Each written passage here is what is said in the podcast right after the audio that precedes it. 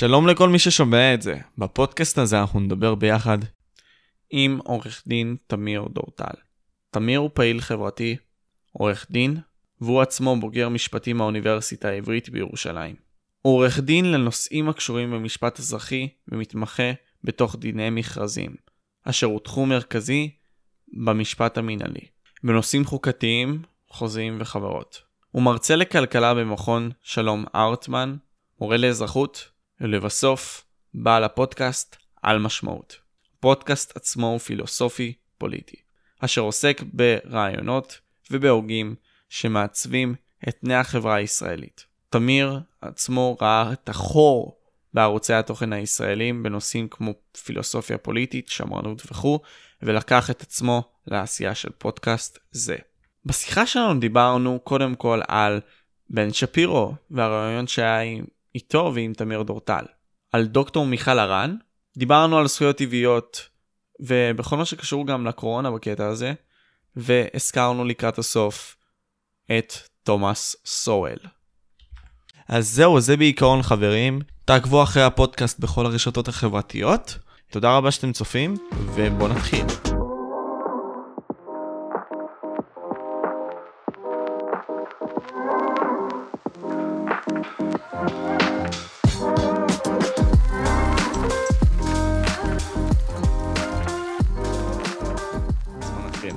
מה איתך, תמיר?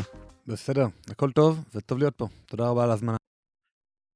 Um, קודם כל, אני ממש שמח um, לשמוע את זה, כי בסופו של יום באמת ראיתי את התוכן שלך, ונחשפתי אליך ברמת העיקרון כשראיינת את בן שפירו. אז קודם כל, כשאתה מראיין בן אדם שהוא עם כוח עצום כזה בחברה עכשיו, uh, בעולם, איך הרגשת כשאתה באת ואיך ניגשת בעצם לרעיון עצמו? כי זה משהו שבאמת מעניין אותי כמראיין. מה באמת הייתה הגישה שלך כשרצית לשאול אותו את השאלות ששאלת, וגם איך הייתה החוויה? בסופו של דבר לבן שפירו יש פודקאסט יומי. זאת אומרת, אה, אין לו מחסור בזמן אוויר, הוא לא צריך את הבמה שלי, נקרא לזה. אבל בגלל שיש לו את הפודקאסט היומי הזה, אז אני חושב שיש נטייה להישאב לכל מיני נושאים שהם פחות אה, נצחיים. פחות אינטלקטואליים ויותר, אוקיי, אה, בן שפירו מתייחס לאמירה האחרונה של ביידן, או לדוברות הבית הלבן, או לזה שזייפו את הבחירות, או דברים כאילו שהם יותר קטנים. שוב, זייף הבחירות זה כבר סוגיה הרבה יותר אה, משמעותית. אבל אני בעצם רציתי לבוא ולתת איזשהו חידוש, כי בסופו של דבר, אם אני סתם מראיין את בן שפירו שוב ושוב ושוב על אותם נושאים נפיצים, נגיד כמו היחס שלו לטרנסג'נדרים, ואיך הוא הרגיש ברעיון הזה שאותה טרנסג'נדר, טרנסג'נדרית, אה, רצתה להרביץ לו תוך כדי שידור, ואמרה לו בוא ניפגש ב parking lot מאחור, אז נראה לי שאני לא עושה שירות למאזינים שלי.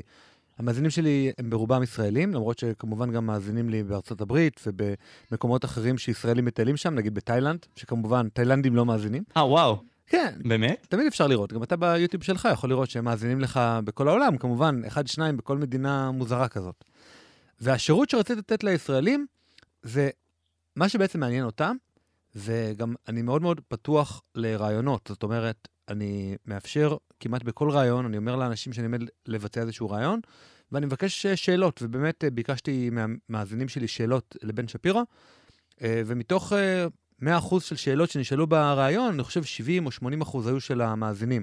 ככה שזה היה בעצם רעיון שאני הייתי בו יותר הכלי, יותר מי שמיומן לראיין, ופחות מי שהמציא את השאלות. למרות שכמובן, לא לקחתי 100% מהשאלות של המאזינים שלי ולקחתי אותם כמו שהם, אלא ערכתי אותם, תרגמתי אותם לאנגלית, אה, בחרתי לומר אותם בשלב הנכון בשיחה, ורציתי גם מצד אחד כן לכבד אותו ולא לשאול אותו שאלות אה, אנטישמיות, אבל מצד שני גם מאוד רציתי לשאול אותו שאלות ש...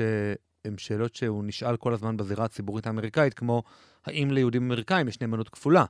האם בעצם אפשר לסמוך עליהם בכל הנוגע לאינטרסים של ישראל מול אינטרסים של ארה"ב? ואיפה הלב שלו מונח? Mm. איפה הוא מונח? בתור יהודי אורתודוקסי, הוא אמור להיות מאוד לאומי. ומסתבר שהתשובה שהוא נתן לי היא תשובה שהייתה מאוד עצובה לי לשמוע, אבל uh, תשוב... למה? כי הוא אמר, בסופו של דבר, אני במדינה עם החוקה הכי גאונית אי פעם, ארה"ב, ו... אני לא רואה שום סיבה אי פעם בעולם שתקרה לעבור לישראל, או אני לא רואה שום אה, אה, נאמנות לישראל, או שום נאמנות לעם היהודי. אני אמריקאי. אני כן, אני גם יהודי בדת שלי. שזאת נראית לי תשובה שנועדה יותר לשרת את בן שפירו כלפי חוץ וכלפי המלעיזים כנגדו, ואם הוא ירצה לרוץ יום אחד לאיזה משרה בפוליטיקה האמריקאית, הוא לא רוצה שאיזה ראיון אה, שהוא נתן בשנת 2021 עם תמיר דורטל יבוא וימנע ממנו להתקדם בפוליטיקה, כי הוא יגיד, כן, יש לי נאמנות כפולה, וכן. נגיד, פרגר בניגוד אליו, אה, שנשאל את אותה שאלה בדיוק, ממש לקחתי את אותה שאלה מהפרגר ולקחתי אותה לבן שפירו, הוא אמר, כן, יש לי נאמנות כלפי מי שצודק או כלפי מי שטוב. זאת אומרת, אם ישראל מתמודדת מול אה, חמאס, ועכשיו אה, הברית נוקטת את הצד של חמאס, אז יש לי נאמנות כלפי ישראל, כי הם הצד הצודק בעימות בין ישראל לבין חמאס לבין ארה"ב, שלארה"ב יש אינטרסים נוספים. זאת אומרת, הוא, הוא אומר, אני לא הולך עם האינטרסים של ארה"ב, אני הולך עם האבות המייסדים של ארה"ב. איך, איך הם רצו שארה"ב תיראה בסכסוכים בינלאומיים?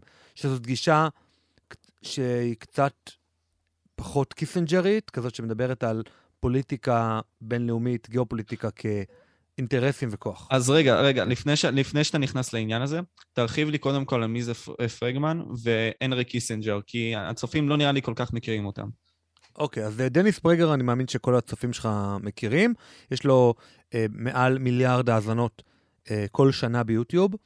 מדובר על אה, אינטלקטואל אמריקאי שמשדר ברדיו שלוש שעות ביום כבר מעל 30 שנה, ויש לו את פרגר יו, שזה בעצם, אפשר להגיד, האתר תוכן הכי גדול בציבור השמרני, יותר מהדיילי ווייר של בן שפירו, או יותר מאשר כל אחד אחר. אני חושב שהוא גם הרבה יותר מאשר אה, ג'ורדן פיטרסון.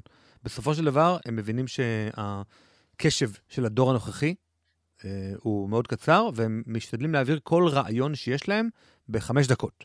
ובזה הגדולה שלהם בעצם, שאפשר לקחת סרטון כזה, אם יש לך אנגלית סבירה פלוס, לצפות בו ולהבין נגיד מדוע הפיקוח על שכר דירה הוא רע, אה, מי צודק, ישראל או חמאס, אה, מדוע פצצה גרעינית אצל איראן זה לא רק סכנה לישראל, אלא סכנה לשלום העולם, והמון המון סוגיות גם פנים-אמריקאיות, כמו נגיד מלחמת האזרחים בחמש דקות, מלחמת האזרחים האמריקאית. מי שלא יודע על זה כלום, ממש יועיל לו לראות חמש דקות ולהגיד אם בא לו עכשיו לקרוא ספר או לא לקרוא ספר. סתם, אני מאוד אוהב את זה כ... טעימה קטנה כזאתי. כהקדמה, בדיוק. עכשיו, גם אם לא תעשה עם הידע הזה אחר כך כלום ולא תקרא איזה ספר, עדיין יש לך את ה... אה, את אותו מידע חדש, לא בתחום של אני לא יודע שאני לא יודע, אלא ב... אני יודע שאני לא יודע. זאת אומרת, אתה כבר יודע שאתה קצת לא יודע הרבה דברים על מלחמת האזרחים, אבל יש לך את המגירה הרלוונטית לשים בתוכה דברים, שזה דבר גדול. אתה מודע לחוסר ההשכלה שלך בעניין הזה ספציפית. כן, בדיוק. והנרי קיסינג'ר, זה אולי המזכיר מדינה הכי חשוב, הכי גדול, הכי אינטלקטואל, אה, ובאמת איש רחב אופקים בצורה לא יאומנת, שהוא אה, כתב ספר בהוצאת מכון שלם, רגע אני אראה אותו, אה, שכמובן תורגם בהוצאת מכון שלם, זה הספר עם הרקע הווירטואלי לא יסתיר, דיפלומטיה של הנרי קיסינג'ר, כמובן ספר מאוד עב כרס, ועשיתי עליו שני פרקים כהקדמה אליו, מרוב שהוא חשוב, עם אה, עורך הדין זיו מאור, בפודקאסט שלי, וסתם אני אנסה רגע להגיד מילה על הספר, אמ, בדרך כלל אנחנו רגילים שכשמגיעים, אה, נגיד ספרים על היסטוריה, אז כשמגיעים למלחמה, אז פתאום הספר מלרוץ מהר מהר מהר הוא מתעכב. פתאום קרבות וגנרלים, ואיך התכוננו למלחמה, ומה היו המהלכים העיקריים בתוך המלחמה. וקיסינג'ר מתאר יותר עמודים את אה, ועידת ילטה או ועידת פוטסדם, או ועידת אה, טהרן, או, או ההסכם האטלנטי, שזה כל אלה ועידות שקשורות לשלושת הגדולים, או לצ'רצ'יל ורוזוולט בלבד, אם זה ההסכם האטלנטי, ובמלחמת העולם הוא מקדיש ארבעה עמודים, מלחמת העולם השנייה. ואתה רואה ארבעה עמודים, זאת אומרת, הוא, אתה אומר, שנייה, איפה המלחמה? יש לי מדף שלם רק על מלחמת העולם השנייה ועל השואה.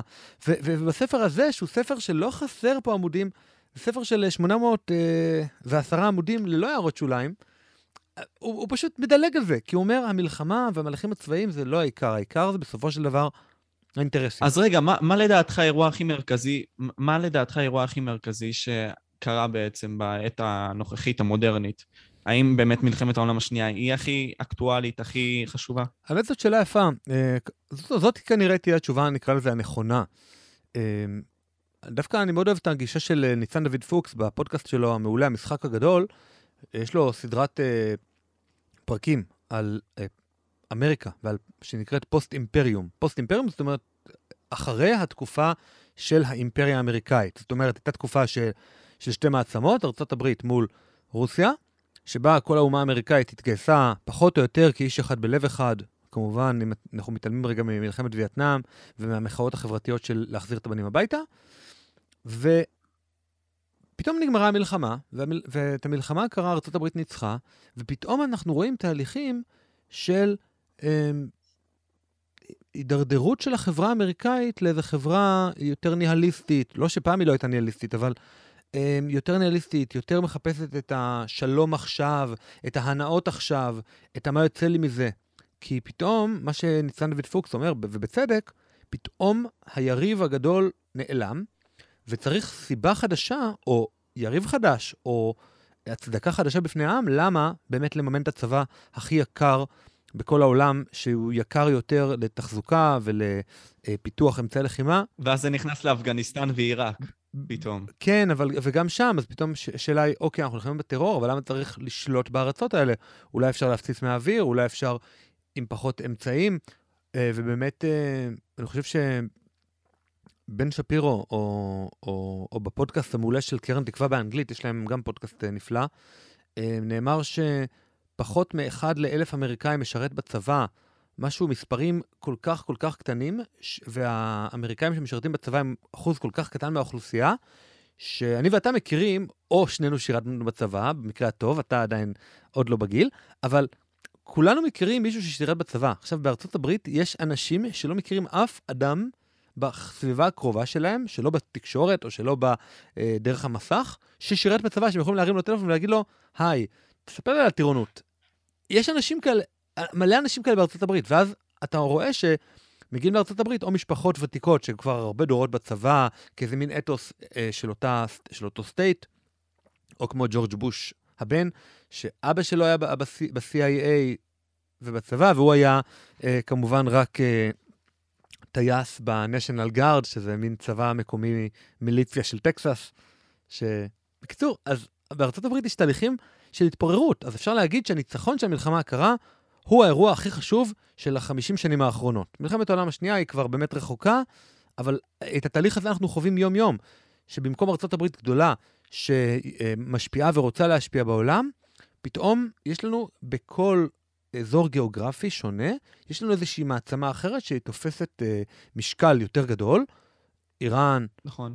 ארצות, אה, אה, רוסיה, יש לנו את אה, סין כמובן, ויש לנו עוד ועוד ועוד ארצות שלאט לאט מתעוררות ואומרות, שנייה, אנחנו יכול, יותר לא יכולות לסמוך על ארצות הברית, אנחנו צריכים לקחת את הכוח לידיים שלנו ולהתחיל להשפיע באזור שלנו. טורקיה, מצרים. בעלות כלשהי. מה? כן. אה, ו... והתהליכים האלה קורים כל יום, שעה-שעה, ושווה ממש להאזין לסדרה של ניצן דוד פוקס במשחק הגדול, בשביל ללמוד על זה עוד, כי כמובן אני מתאר את זה בשתיים-שלוש דקות שאי אפשר להבין. אז רגע, המלחמה הקרה בעצם היא האירוע הכי חשוב לדעתך. אם נגיד עכשיו היית יכול להצביע על אחד מהם, זה הדבר הכי חשוב? סוף המלחמה הקרה, כי המלחמה הקרה כבר, כאילו... סוף המלחמה הקרה, עם uh, גרבצ'וב ועם uh, רייגן, כן? תקופה הזאת. גורבצ'וב ורייגן, כן. אה, היא נגמרה קצת אחר כך עם גורבצ'וב, עם גורבצ'וב ועם uh, בוש האב, אבל uh, כן. רייגן הייתה לו תרומה מאוד מאוד משמעותית לסיומה של המלחמה הקרה. אם נגיד והיית עכשיו יכול להסתכל על הסקאלה הגדולה של האירועים, היית בוחר את זה, אוקיי, סבבה, סגרנו את זה, זה דבר חשוב לדעתי, שכבר מפה אפשר להתחיל את השיח האמיתי. אנחנו עכשיו נמצאים בעידן מסוים לדעתי, שכפי שאתה תיארת, ארה"ב בעצם הופכת להיות מין סוג של אישות משלה, ואנשים מתרחקים ממנה. עכשיו, השאלה האמיתית היא, לדעתי, אם מדינת ישראל, שהייתה נחשבת זמן רב כל כך לבעלת ברית חשובה לארצות הברית, מה היא צריכה לעשות עכשיו? כי מדיניות ביידן לא נראית כאחת שעוזרת כל כך לישראל. היא לא נותנת 100%, בוא נגיד ככה, ביטחון כלשהו. אה, בדוגמה עם אה, המדיניות של. איך קוראים לזה? כיפת הברזל, עם כיפת הברזל. אנחנו לא מקבלים באמת... ביט... אז אה, האמת היא שיש לי קבוצת תכנים ממש נחמדה, שבה אני משתף תכנים שאני מדי פעם נחשף אליהם באינטרנט, ומי שרוצה, אני... אה, או, או לחפש לבד, אה, יש פוסט ממש נחמד, שגם מזכיר כמובן באריכות את דיפלומטיה של קיסינג'ר, ואת הפוסט החשוב הזה כתב דוד רוזנטל, שהוא עיתונאי חרדי שככה שווה מאוד לעקוב אחריו. וזאת בעצם התשובה שלי. התשובה שלי היא שלמדינת ישראל, או לישראלים באופן כללי, יש תפיסה די ילדותית של גיאופוליטיקה ושל יחסים בינלאומיים. זאת אומרת, הגישה הזאת, הגישה הילדותית, היא באה לידי ביטוי הכי טוב אה, גם איך שאנחנו תמיד מדברים, מדברים עלינו בתקשורת, וגם בגישה של שר החוץ הנוכחי שלנו, יאיר לפיד. יאיר לפיד אומר, בוא אנחנו נהיה עם המדינות הנאורות, בוא אנחנו נהיה בצד של הטובים, בוא אנחנו נהיה בצד המוסרי. ויחסים בינלאומיים הם לא סביב צדדים מוסריים, אלא הם סביב אינטרסים ואינטרסים בלבד. לארה"ב יש אינטרס מאוד מאוד גדול ומשמעותי, שאנחנו נהיה בעלי ברית שלה, והאינטרס הזה הוא פשוט לנסות כלי נשק חדשים, קודם כל אצלנו, ואנחנו כמובן משתפים את כל המידע, נגיד, אה, כמה אה, הכוונת החדשה של ה-M16, כמה היא אה, באמת פוגעת, ואנחנו משתפים אה, נתונים לגבי איך מערכת הקשר של ה-F16 עובדת, וכמה השיפור הזה והאחר שרפאל התקינו, כמה הוא עובד וכמה הוא חשוב וכמה הוא טוב. זאת אומרת, יש הבדל מאוד גדול, כמו שאני מאמין שכולנו יודעים, בין התיאוריה, כלומר הנשק שמפותח ונוסע בתנאי מעבדה ב-Death Valley בקליפורניה, ששם עושים כל מיני ניסויים של צבא ארצות הברית, לבין איך בפועל הנשק הזה יודע להתמודד עם אוכלוסייה אזרחית. לארצות הברית יש פשוט אינטרס אדיר שיהיה צבא שהוא לא צבא ארצות הברית, שייתן ביקורת מהימנה על כלי הנשק האמריקאים. כנ"ל לגבי כיפת ברזל, כנ"ל לגבי כל דבר אחר. אנחנו בעצם איזשהו אה, שדה ניסויים של צבא ארצות הברית, ואין לזה תחליף, כי אין כמעט שום מדינה בעולם שנלחמת בתנאי שטח עם הנשק האמריקאי, ופשוט הדבר הזה שווה. כי כמו שאתה משווק כל מוצר, אז אם אני אשווק לך, אה, אה, נגיד, את הבקבוק מים הזה מבלי ששתיתי בו אף פעם, אז זה דבר אחד. ואם אני אגיד לך, תשמע, אני שותה איתו כל יום, יש לי מחקר על מיליוני חיילים שמשתמשים בו, ומיליוני אה, כדורים יריתי איתו, אז הדבר הזה הוא כבר שווה יותר בשוק. בדיוק, הוא שימושי. הוא שימושי, ו, ואני גם גוף שונה, גוף אחר. אני לא הצבא האמריקאי, שאולי יש לו אינטרסים להציג תמונה ורודה. הצבא הישראלי, כל הזמן יש כנגדו ביקורת. כל הזמן יש אה, גם ביקורת עמיתים וגם ביקורת של אויבים. זאת אומרת, הם אומרים כמה באמת נפגעו וכמה לא נפגעו, וכמה הדבר הזה אפקטיבי. זה אינטרס אמריקאי ראשון במעלה, כמובן גם איזשהו בסיס או איזושהי נקודת אה, אחיזה במזרח הים התיכון, שאין פה יותר מדי מדינות שבאמת אפשר להסתמך עליהן. אמ, גם מבחינה, שוב, פה קצת נכנס הערכים, כי אפשר גם להסתמך על מצרים, שגם אליה מוכרים אמ, כל מיני ציוד, אבל כמובן הערכים הם איפשהו דבר שנכנס בתוך מערך השיקולים. עכשיו, כמו שאמרת, בזמן האחרון, ממשל ביידן, הוא ממשל שיותר רואה את האינטרס האמריקאי הבדלני, וכשמדברים על האינטרס האמריקאי הבדלני, מדובר על זה שהאמריקאים מאז ומעולם החשיבו את האינטרסים של מה שקורה באמריקות, וזה משהו שממש חשוב לשים אה, עליו את האצבע.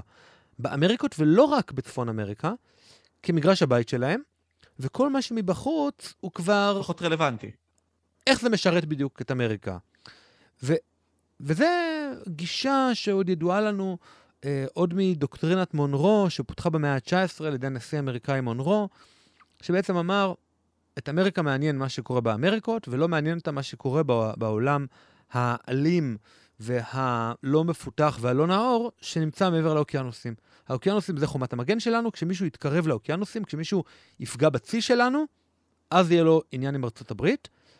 לקיסינג'ר בספר הזה שהמלצתי עליו מקודם, יש ציטוט מדהים, שפשוט הוא אומר, תראו, פגעו לארצות הברית בצי, במלחמת העולם שנייה, פגעו לארצות הברית ב...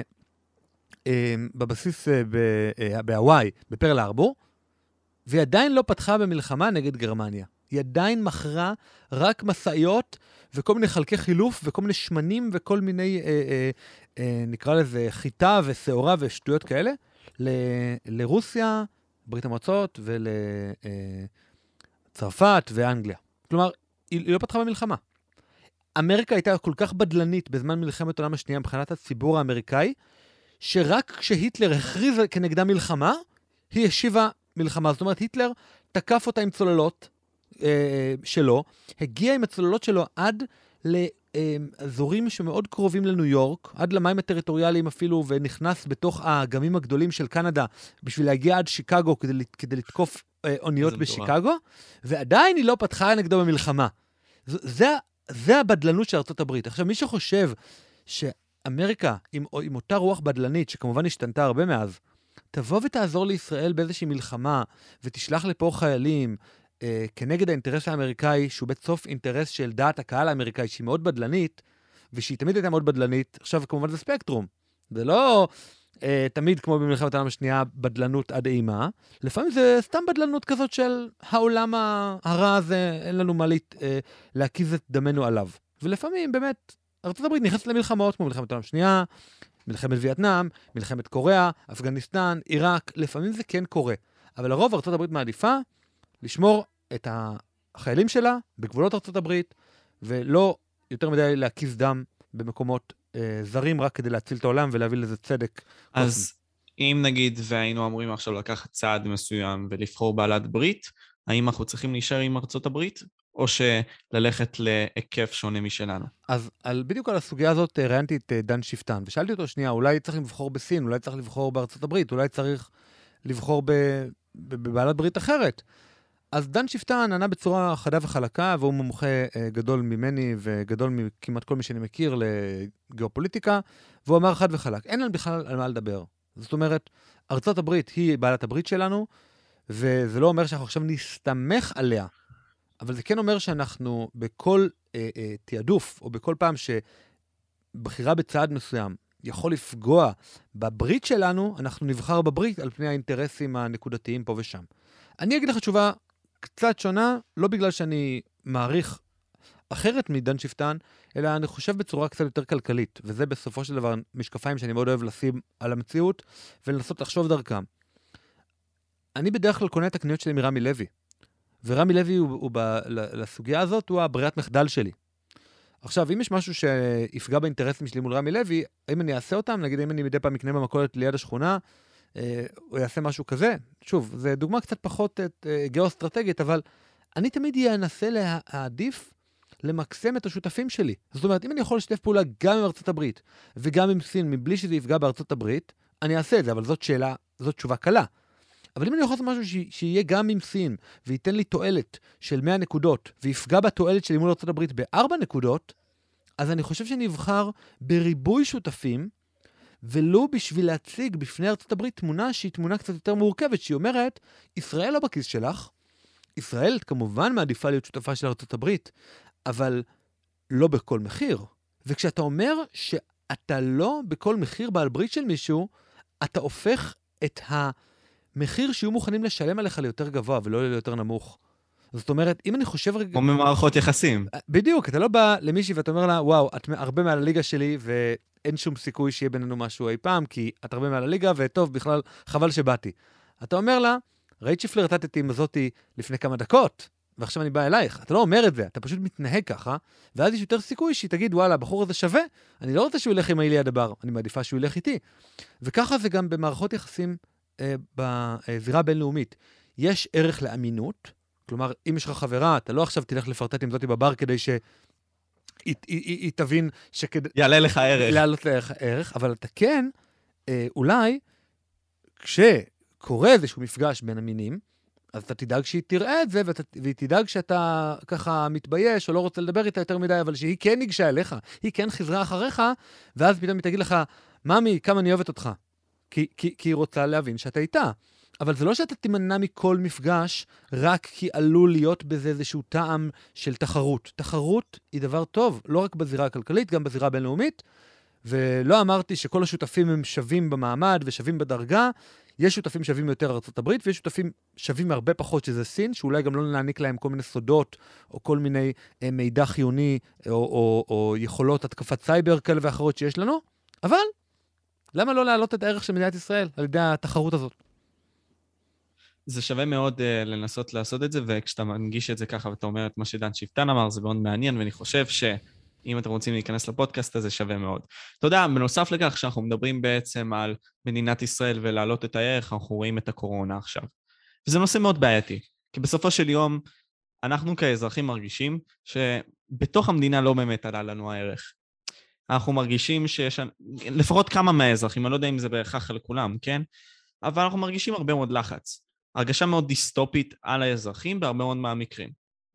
אז כעורך דין מסוים, אם ניכנס עכשיו לענייני הקורונה, האם לדעתך יש עבירה מסוימת על זכויות אה, בסיס שלנו כבני אדם בעקבות משבר הקורונה בעצם?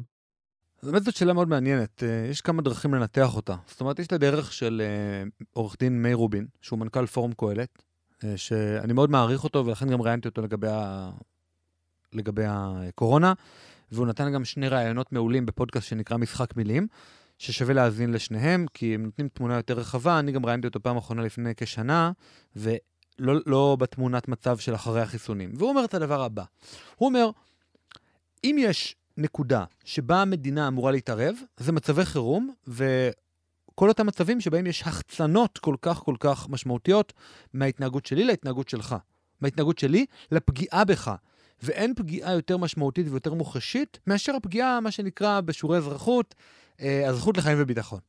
שזה בעצם זכות שמופיעה גם במגילת העצמאות האמריקאית, הרדיפה אחרי העושר, ובאופן כללי אה, מופיעה גם בכתבים של ג'ון לוק וגם בכתבים של הובס, שבאופן כללי, במצב הטבע, כולנו, החיים של כולנו, כפי שאמר הובס, הם אה, אומללים, קצרים ומלאי מחלות ומלאי סכנות. בסדר? זה, זה הציטוט מלוויתן של הובס.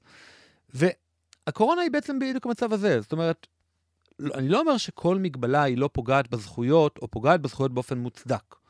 אבל כן תמיד צריך לחשוב על זה שלגבי הקורונה אנחנו פחות יודעים מאשר יודעים. יש קורונה ארוכת טווח, אה, והקורונה ארוכת טווח הזאת, באמת אנחנו לא יודעים מה ההשלכות שלה. זאת אומרת, יכול להיות שבאמת אה, ילדים קטנים, אם הם מקבלים את המחלה הזאת, אז לא קורה להם כלום לטווח הקצר, אבל לטווח הארוך יש להם אה, קוביד, ופתאום הלך להם 10 נקודות איי-קיו, או פתאום הלך להם אה, אה, תפקודי לב בגיל 50, ויהיה הרבה יותר אחוזים של אה, מחלות לב, או אה, התקפי לב, או מחלות מוח כאלה ואחרות. אז אנחנו פשוט לא יודעים. ובמצב של אי-ודאות, בניהול סיכונים עדיף ללכת לצד המחמיר, במיוחד שזה איזשהו פרק זמן אה, שיכול להיות יחסית קצר, זאת אומרת שנתיים, שלוש, ארבע, חמש, עשר, ולא עכשיו איזה משהו שנצטרך להתמודד ולהתרגל לחיות איתו, כמו שכולם אומרים. יכול להיות שיהיה חיסון, או חיסון נוסף, או שנבין את ההשלכות של הבוסטר בצורה יותר טובה, ובאמת כל שנה או כל חצי שנה נלך לאיזה בוסטר, ויהיה גם בוסטר לגילאים הצעירים, ונצליח למגר את הקורונה בדרכים כאלה ואחרות, שנלמד עם הניסיון, עם הזמן, עם המחקר שהולך ונערם בזירה הבינלאומית. ולכן, אני חושב שכברירת מחדל אה, ראוי מאוד להחמיר עם נושא הקורונה, אה, ראוי לעשות אולי סוגים כאלה ואחרים של תו ירוק, אה, סוגים כאלה ואחרים של הגבלות, ולגרום לזה שכמה שפחות אנשים יידבקו, כי היכולת שלך להגן על עצמך היא לא כל כך גבוהה אם האחרים לא מגנים על עצמם גם הם. וזאת בעיה מאוד משמעותית עם הקורונה, אה, אני סתם אגיד, אה, אשתף באיזה משהו, שיחה קצרה שהייתה לי עם כמה מורות, שחלקן עובדות איתי וחלקן לא, לא רוצה להפליל יותר מדי, אבל אה, מתקשרת אליי מורה, לצורך העניין שלא עובדת איתי, לפני, ממש יום לפני הראשון לספטמבר, והיא אומרת לי, מה, מה אתה חושב על המצב? אז אמרתי לה, יש תחלואה מאוד גבוהה, וחבל שפותחים את מערכת החינוך. אז היא אומרת לי, כן, כן, אבל פותחים, ומה אתה חושב על המצב? אז אמרתי לה, מה, מה את רוצה? אז היא אומרת לי, לא, זה, ש, זה שכאילו מחייבים אותנו לבוא, ואם לא אז חל"ת, ואם לא אז חיסון, ואם לא אז תו ירוק, וזה, ולמה לא מחייב, מחייבים את התלמידים בתו ירוק? ו... אז אמרתי לה, שנייה, שנייה, רגע, מה הבעיה בעצם? מה הבעיה שלך עם, עם המצב? האם הבעיה היא שאומרים לך, או שתגיעי ותביאי בדיקה כל יומיים, או שתתחסני, כאילו, כי את לא רוצה להתחסן? אומרת לי, כן, ברור, מה, חשבתי שגם אתה בתור אה, ליברל גדול, אז אתה נגד uh, הכפיית חיסונים ונגד הבדיקות כל יומיים, וזה פגיעה בפרטיות, ופגיעה פה ופגיעה שם. אז אמרתי לה, תקשיבי, את תמיד יכולה לחתום חל"ת. הקביעות שלך נשארת, את פשוט יכולה להגיד, אני בחל"ת, יומיים, שלושה, ארבעה, חודש, חודשיים. את לא חייבת להגיד מעכשיו עד סוף השנה אני בחל"ת, ואז להפסיד את המשכורת של כל השנה. את יכולה להגיד, אני עכשיו אזרח שמאוד חשוב לו העצמאות שלי, אבל מצד שני יש לי מעסיק. ואני אחתום חל"ת עד מתי שהמעסיק שלי יותר לא ידרוש את התו הירוק. איפה הפגיעה הגדולה פה? שלא תהיה לך משכורת חודש, חודשיים, שלושה? לא אמרתי ש... 20 או 25, 30 אלף שקל זה משהו שהוא אה, אה, כזה קל ערך בעיניי. אבל אם הפרטיות שלך כל כך חשובה, תהיי מוכנה לשלם עליה מחיר. וזה משהו שאני חושב שהרבה ליברלים, אה, או הרבה אה, אה, בכלל ישראלים לא, לא מבינים, שלחירות יש משמעות ויש לה מחיר תמיד. והנטייה הילדותית הזאת להישאר תמיד במקום של אני רוצה מקסימום זכויות ומינימום לשלם על זה מהכיס שלי, זה גישה קצת ילדותית, ואותה אני מנסה ללמד בשיעורי אזרחות גם. זה, כי אני, אני גם נמצא בתהייה הזאת בסופו של יום כנער. אני תוך עוד מעט אסיים כיתה י"ב, ואני באמת מנסה תוך כדי לעצב את האישיות שלי מבחינת העניין הזה. כי זה משהו שעדיין לא הצלחתי לפתור. מצד אחד אני אומר לעצמי, אני יודע שיש פה מצד הממשלה רצון מסוים יותר גדול ממני, סתם לדוגמה, אה, לבחור נתונים יותר טובים. כלומר, נגיד עכשיו הם לא מנסים, סתם דוגמה, להציג את כמות הנפטרים בשנה, פר חודש, סתם דוגמה. כי אנחנו אז נראה שאין כל כך הבדלים גדולים. נגיד אם ניקח את, אה, לא יודע, יולי של 2021 ויולי של 2020 ויולי של 2019. אין הבדלים גדולים מבחינת התמותה. עכשיו תגיד, נכון, מחלה קשה וכו', אבל פה, פה זה נכנס בדקויות הקטנות של מה החשיבות בעצם של הדברים. האם החשיבות שאנחנו לא נידבק, ואולי יקרה לנו איזשהו משהו לטווח קצר מסוים, אולי גם טווח ארוך אנחנו לא יודעים הרי, כמו שאתה אמרת, או לנוכח הסיטואציה, התמותה יותר חשובה. וזה משהו שאני לא בהכרח מבין, ובגלל האי-הבנה הזאת, אני מרגיש שהממשלה מנצלת את זה, עם כמה שבאמת אני אוהב את הממשלה שלי ואני אוהב את המדינה. מרגיש שהיא מנצלת את זה, את הפחד הזה, כי אני רואה את זה בעיניים של החברים שלי והמשפחות של החברים שלי, והם לא יודעים מה לעשות. אז מה, פה, מה, מה אתה חושב שצריך לתת פה יותר דגש, או האם אתה חושב שיש צורך לתת במשהו דגש? כי זה נראה לי all over the place, מה שנקרא. אני חושב שצריך להיות מוכנים לשלם אה, מחיר, זאת אומרת, אם המדינה כרגע אה, עושה צעד שהוא טעות בעיניך, והיא פותחת את מערכת החינוך, אז בתור מורה, אם בעיניך זה טעות, אז, אז אל תשלח את הילדים, אה, אל, תשל, אל, אל תשלח את עצמך לעבודה, ותהיה מוכן לשלם את המחיר הזה שנקרא לא לקבל משכורת כמה חודשים ועדיין לשמור על הקביעות, להלן חל"ת. ואם יש לך ילדים, אז אל תשלח את הילדים. ואם אתה אה, נגד הגבלות כאלה ואחרות כמו מסכה, אז יש איזה בחור נחמד אחד בפייסבוק שמצלם את עצמו כל הזמן בלי מסכה, חוטף דוחות, והוא חוטף דוחות של כבר, אני חושב, איזה עשרת אלפים שקל. מעולה. כלומר, הזכות להתנגדות לחוקים תמיד קיימת כל עוד אתה מוכן לשאת במחיר הזה. הדברים האלה הם לא דברים שאני המצאתי, הם דברים שדבר ראשון אה, כבר מופיעים בפעם הראשונה אה, בתנ"ך. זאת אומרת, האתוס של התנ"ך הוא לא האתוס של אה, אפלטון וחבר מרעיו. נגיד סוקרטס אה, החליטו שהוא אמור להיות מוצא להורג בגלל שהוא השחית את הנוער, להלן ביטויים מופשטים שנוגדים את שלטון החוק. אז הוא היה מוכן למות בגלל שהוא חושב שמה שהמדינה אומרת זה קדוש. ועל זה אה, בעצם דן הדיאלוג המופתי של אפלטון, פיידון.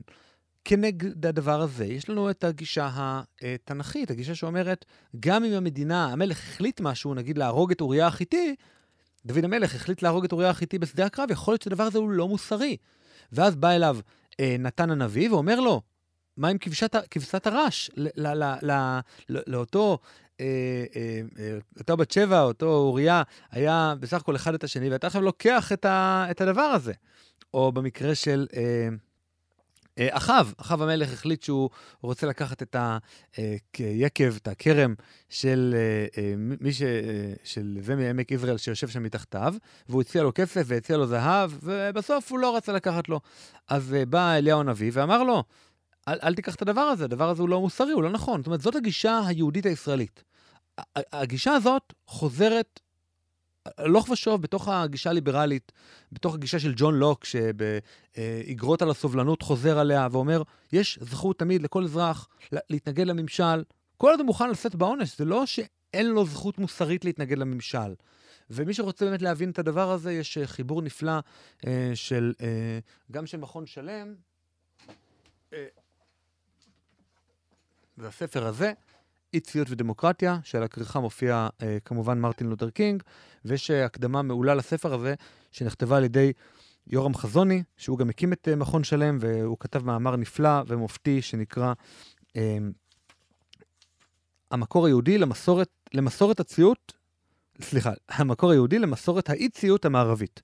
מאמר ממש מופתי שמגולל את כל התנ"ך ומראה את המקורות העבריים של המסורת הזאת. אני חושב שזה ראוי וטוב מי שאומר את זה היום בפוליטיקה הישראלית זה פייגלין כל הזמן. אבל בהתאם לכך, נגיד סתם, אתה, לא- ניקח את הגישה שלך עכשיו לדברים אחרים. אני, אני א' חושב שאין לך באמת את הבחירה לעשות. כי אתה כל כך מוקף מכל הכיוונים, שאפילו אם תרצה לעשות אותה, הבחירה שלך לא תהיה יעילה. זאת אומרת, אם עכשיו אתה רוצה, סתם לדוגמה, ניקח את גוגל, בסדר? ואני רוצה עכשיו לעבור למנוע אחר שנקרא גו, מנוע חיפוש מסוים, שזה מנוע כביכול יותר מובטח, ובאמת אני מקבל את כל הדברים שם. מן הסתם שאת הדברים שגוגל מציע לי, אני לא אקבל, בגלל שאני לוקח על עצמי את האפשרות לעשות דברים אחרים. אבל גוגל עוקב אחריי, גוגל עושה דברים אחרים. בעצם אני לא אקבל, בגלל מה שאתה אומר בעצם, בגלל החירות הזאתי, את הדברים האלה, שכל האחרים מקבלים. אז אני אאוטסיידר בעצם. והאם זה באמת, אז אפילו אם אתה רוצה להיות חופשי במחשבות שלך, בדברים שהם נכונים להילחם עליהם, העולם כופה עליך בעצם, לא, זה לא נכון.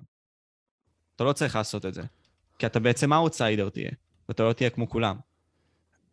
אין ספק שהיכולת האפקטיבית שלך לשנות את המדיניות על ידי אי ציות היא לא יכולת גבוהה, אבל מכיוון ויש אה, אמצעי תקשורת מאוד מאוד מפותחים היום, תראה, תראה אותך, לדוגמה, תראה אותי. שני אנשים ללא אמצעים מיוחדים שפתחו אמצעי תקשורת, שכבר האזינו לשנינו במצטבר מאות אלפי אנשים. וואו, זה דבר מדהים, זה דבר שפעם לא היה. זאת אומרת, אה, פעם דיברו על חופש הביטוי כאיזה משהו שמבחינה רק חוקית הוא דבר חופשי, אבל מבחינה מעשית, למי יש יכולת לפתוח כלי טלוויזיה, למי יש יכולת לפתוח בית דפוס, פעם היו דברים ש...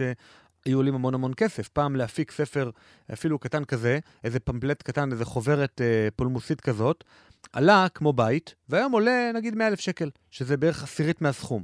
עכשיו, מישהו שמפיק פודקאסט, אתה לא נראה לי אה, אה, מיליונר וגם לא אני, והנה בכל זאת אנחנו מצליחים להפיק אה, באמצעי תקשורת אה, אה, ולהגיע להרבה מאוד אנשים. והדבר הזה, דרך אגב, גם הסתה לאי ציות של החוק, זה דבר שהוא חוקי. שים לב, המגבלות היחידות על חופש ביטוי זה הסתה לאלימות. זאת אומרת, לא הסתה לאי ציות לחוק, או הסתה לשינוי מדיניות. הרי זה מה שהתקשורת עושה כל הזמן. היא מסיתה לזה שהממשלה אה, אה, תשנה את המדיניות שלה. זאת אומרת, הדבר שאנחנו כרגע עושים הוא הדבר הכי דמוקרטי שיש. ואם אתה אומר, היכולת שהיא לא אפקטיבית, אז אני אגיד לך, בתור, אה, לא לך, אבל לכל המאזינים, אז כנראה שהטיעונים שלך לא מספיק מושחזים. כנראה שלא מספיק נעזרת בעוד עשרות או מאות אנשים בשביל להשחיז את הטיעונים שלך ולהשחיז את המאמרים שלך ולהשחיז את היכולת דיבור שלך, כדי בסופו של דבר להצליח לשכנע. ואם לא הצלחת לשכנע, אז יגיד לנו uh, ג'ון סטיוארט מיל, נכשלת במכירת הסחורה שלך בשוק החופשי של הרעיונות. אז מה, אין לך אלא להלין, אלא על עצמך. ואם, דרך אגב, אין לך יכולת ביטוי טובה, יכולת כתיבה טובה, אתה איש מחשבים מעולה ואתה רק מרוויח 20, 30, 40 אלף שקל בחודש, ואתה מעוניין להשפיע על השיח הפוליטי, יש הרבה מאוד גופים שישמחו לעבוד בזה בצורה מקצועית ומלאה. הנה, ראית בכמה תחומים אני מתעסק. אני הייתי מעדיף להתעסק רק בפודקאסט אולי, ולא לעסוק בעוד הרבה דברים אחרים, אבל מה לעשות, צריך פרנסה. ושוב, אני מאמין שגם לך וגם לי אפשר לתרום בשביל לבוא ולחזק את היכולת שלנו להעביר את אותם רעיונות. גם מי שלא מומחה בתחומים האלה, וגם מי שרוצה אה, להתנדב בבק אופיס, נקרא לזה, של אה, פודקאסט כזה, כי יש פה המון המון אה, עבודה מאחורי הקלעים. כן, קודם כל, אני ממש מעריך את מה שאתה אומר. אני חושב שאתה צודק לגבי מה שאמרת מבחינת הטיעונים הלא מושחזים שלי, ואני לגמרי לוקח את זה לעצמי, אבל בהתאם לכך אני גם מסתכל על זה עכשיו, ש... אוקיי, ניקח ערוצים אחרים, בסדר? יש נגיד ערוץ מסוים שמדבר על ענייני הקורונה, ומנסה להגיד דעה אחרת. אתה יודע מה, לא רק ערוצים שמנוהלים על ידי אנשים כמונו, אנשים פשוטים, גם דוקטורים. נגיד, מכיר נראה לי דוקטור מיכל הרן, נכון?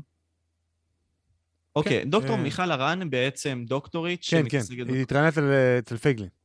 כן, כן, והיא קיבלה הרבה מאוד צפיות על הדבר הזה שהיא נלחמה עליו, היא בעצם לקחה עוד 59 דוקטורים ופרופסורים, וביחד הציעו, רשמו איזשהו מכתב מסוים על כך שכל הדברים, או הרבה מאוד מהדברים שה-WHO מציג, או המערכת הבריאותית מציגה עכשיו כלפי האזרחים, הם בעצם לא, זה לא שהם שגויים, הם פשוט לא מחודדים, ועצם העובדה שהם לא מחודדים זה גורם לנו, האזרחים, להיות ביותר שיגעון מסוים, ולבחור בחירות שהן יותר עדיפות לממשלה. ומה הממשלה עשתה? אפילו לא הסתכלה על זה. לא, לא כלומר הממשלה, יש מן הסתם היררכיה מסוימת לדברים, וזו לא הממשלה צריכה להסתכל. אבל האנשים שהיו צריכים להסתכל לא הסתכלו על זה, ולא בחנו את זה כאופציה מסוימת נכונה. אז עם כמה שאתה אומר עכשיו שבסופו של יום זה בחירה מסוימת, וכן יש לנו את האופציה למחיר מסוים, גם האנשים שרוצים להפעיל את השינוי והם גם נמצאים במערכת, הם לא יכולים לעשות אותו, מפני שיש מין סוג של גבול מסוים במערכת הזאת. אז למי, למי, למי אכפת שאין לנו יכולת אפקטיבית תמיד להשפיע ברצון של כל אחד ואחד מאיתנו? אנחנו חיים במערכת מורכבת, ואם דיברנו מקודם על הבגרות, אם אני אצליח להשפיע על 5,000 איש, הלוואי, אז זה, זה דבר גדול, זאת אומרת, זה דבר שנותן לי כוח אלקטורלי, אם אני יודע לתרגם אותו, זה דבר שבסופו של דבר משפיע על המדיניות, אבל בקטנה, כי אני חי בחברה מאוד גדולה של מיליוני אנשים. אחד הפתרונות הנהדרים לזה, לאותו, לאותה אי יכולת אפקטיבית שלי להשפיע, אה, היא פשוט הפרדת הרשויות שהיא לא תהיה רק אנכית, אלא גם אופקית. זאת אומרת, כרגע במדינת ישראל אנחנו המדינה הכי ריכוזית במערב, מבחינה של אי יכולתן של הרשויות המקומיות לעשות שום דבר וכלום. Uh, המדינה, uh, לא באמת, זה, יש uh, ממש נתונים על זה, שישראל היא המדינה הכי uh, ריכוזית ב-OECD uh, uh, מבחינת uh, שלטון מקומי. זאת אומרת, אנחנו רגילים לחיות במדינה שבה אין שלטון מקומי פחות או יותר. והמדינה אחרינו, מבחינת הריכוזיות, אצלנו זה 95% ריכוזיות של שלטון מקומי, המדינה אחרינו זה טורקיה, שהיא זה 20%, ואז כל שאר המדינות ב-OECD עם איזה 5%, 10% שלטון מקומי. אה, איזה כן. מוזר עכשיו, זה. אם נתרגל לגישה שהיכולת שלנו להשפיע היא דווקא דווקא בקהילה שלנו, ואנחנו לא ננסה להשפיע על כל ישראל הגדולה ועל כל האוכלוסיות המגוונות שיש בישראל הגדולה, ננסה להשפיע על השכונה שלי, על העיר שלי, במקרה שלי העיר היא ירושלים והשכונה היא שכונה יחסית קטנה, אז עדיף לי להשפיע על השכונה מאשר להשפיע על העיר. וכל עיר וכל שכונה, יהיה לה את השוטרים משלה, ואת החוקים משלה, ואת הכללי קורונה, וכן מסכות, לא מסכות. הייתי לאחרונה בקליפורניה, והיו מקומות אה, שבהם היה מסכה חובה, והיו מקומות אה, או זמנים מסוימים בארצות הברית, עברנו בין נבדה לבין קליפורניה, אז בנבדה לא היה צריך מסכות, ובקליפורניה כן היה צריך מסכות, וזה דבר נפלא בעיניי. עכשיו תגיד, אה, שנייה, אבל האדם צריך להכיר את הכללים ואת החוקים של כל מדינה ומדינה. אז התשובה היא כן, הוא צריך להכיר את המקום החדש שאליו הוא נכנס, ובארצות אה, הברית באמת יש שיטה פדרלית נהדרת, אבל לעיר יש שם, מעבר לסטייט, לעיר יש שם המון המון כוח. ובסן דייגו יש כללים אחרים לגמרי מ-16 הערים השונות שמהם מורכבת לוס אנג'לס. והלוואי שזה היה ככה גם בישראל, שבשלטון המקומי היה יותר כוח, ואז גם היה תחרות בין רשויות מקומיות, מי בעצם מתייחדת בזה שהיא שומרת על קורונה מאוד מאוד, ויש לה מערכת בריאות אה, מאוד טובה, או, או אה, יכולת מאוד טובה אה, לבוא ולהגן על האזרח, ומקום שהוא יותר חופשי ונותן לאנשים לחלות בסבבה שלהם, וגם אנשים יעברו לפי מה שמתאים לאופי שלהם, ואז אנחנו נחיה בקהילות יותר הומוגניות יותר, ונוכל להשפיע עליהם לכאן ולכאן על ידי אמצעי תקשורת, על ידי קשר עם הקהילה הקרובה אלינו, על ידי סתם מפגש ברחוב. זה מאוד מזכיר את הגישה הזאת של uh, תנהל את הבית שלך ואחרי זה תחשוב על לשנות את העולם. כי בסופו של יום אתה צריך להתחיל מהקטן בשביל להגיע אל הגדול. ההשפעה צריכה לבוא מהקטן, מהגורם הקטן הרי. כן, האמת היא, אני מתבסס על הדבר הזה פחות על פיטרסון ויותר על אה, אלכסיס דה טוקוויל, שהוא אחד הסוציולוגים הראשונים בהיסטוריה, והוא ממש מנתח את המערכת האמריקאית, והוא מבקר בארצות הברית, וכמו ש... אורח לרגע רואה כל פגע, אז הוא אורח לרגע שרואה המון פגעים בדמוקרטיה, בניגוד למשטר היותר אריסטוקרטי שהיה בצרפת בתקופתו, של בית בורבון, ולחינוך האריסטוקרטי שהוא קיבל, והוא גם רואה את הדברים הטובים. והדברים הטובים שהוא רואה זה באמת השלטון המקומי שגורם לאנשים להרגיש חלק, כי מאוד קשה לנו להרגיש חלק ממקום שאנחנו לא יכולים להשפיע עליו. הנה, תראה, שנינו בזירה הציבורית מנסים להשפיע באמצעות רעיונות, באמצעות לתת במה לרעיונות שאנחנו מאמינים בהם, באמצעות אנשים שאנחנו חושבים שיש להם מה לתרום, ואנחנו אומרים, אנחנו לא מצליחים להשפיע מספיק, זה איזה באסה.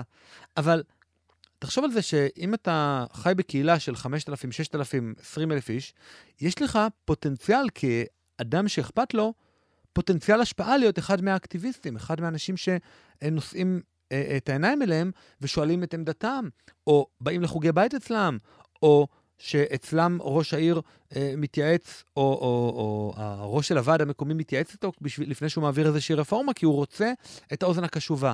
ואז באמת יש לך תחושה שאתה משפיע, ואנשים במקומות שבהם יש להם תחושה שהם משפיעים, יש להם נטייה גם להשקיע את הזמן, את הכסף, את המאמצים שלהם. ככל שהשלטון יותר רחוק מאיתנו, ככה מי שישפיע עליו זה לוביסטים, ופחות אנשים שבאמת אכפת להם, או אנשים שרואים את התמונה בצורה אה, אובייקטיבית, נקרא לזה, בלי איזה שהם אינטרסים כספיים אישיים שיש להם בתחום. אני מאוד מרגיש את זה, נגיד סתם כנער שהיה נמצא בכל גלגלי המועצות של הנוער, שבסופו של יום הנוער, ש... למה אתה צוחק? איך שתיארת את זה, של אה, כל סוגי ההתאגדויות שה... שהמדינה מפעילה כדי שהנוער ירגיש שייך. לא, אני, אני אגיד לך מה, זה בסופו של יום מרגיש לי ש... כביכול, אני, אני לא יכול להגדיר אותם לוביסטים, כן? אבל המת... העיקרון הוא אותו עיקרון. אותם נערים הם בעצם לא באמת משפיעים על המסגרות הבית ספריות, וזה למה הנוער שלנו נראה איך שהוא נראה. זאת אומרת, היינו יכולים להתקדם כל כך הרבה, וזה גם בכלי כאזרחים ככה. אנחנו לא משקיעים בבסיס, ואחרי זה מנסים לבנות את הבניין מהקומה השביעית. וזה בסופו של יום מה שיביא לכך שהבניין לא ישרוד, כי הוא לא, אין לו תשתית. אבל אתה יודע, בסופו של יום גם התשתית הזאת מגיעה מהזכויות וכו'. אתה יודע, אתה כמורה אזרחות מסוים, אה, מורה אזרחות בבית ספר, ויש תחת חסותך ילדים, תלמידים, שהולכים להיות אזרחים גם. איך אתה הולך באמת לגשת לשנה הזאת, מבחינת הלימוד עצמו? כי אני מניח שיהיה ילדים, אני לא יודע באיזה כיתות אתה מלמד, אבל יהיה ילדים שיגידו משהו על הסיטואציה, יהיו ילדים כאלה. אז איך אתה תתמודד עם זה, ואיך לדעתך גם המערכת תתמודד עם זה? אה, דבר ראשון, המערכת היא, היא, היא לא איזה גוף בעל בינה או בעל אינטלקט, וכשאני אומר את זה, אני לא מתכוון לקחת את הציטוט הזה ועכשיו, הא, אה, המורה תמיר אמר אה, כך וכך על המערכת, נו נו נו לתמיר.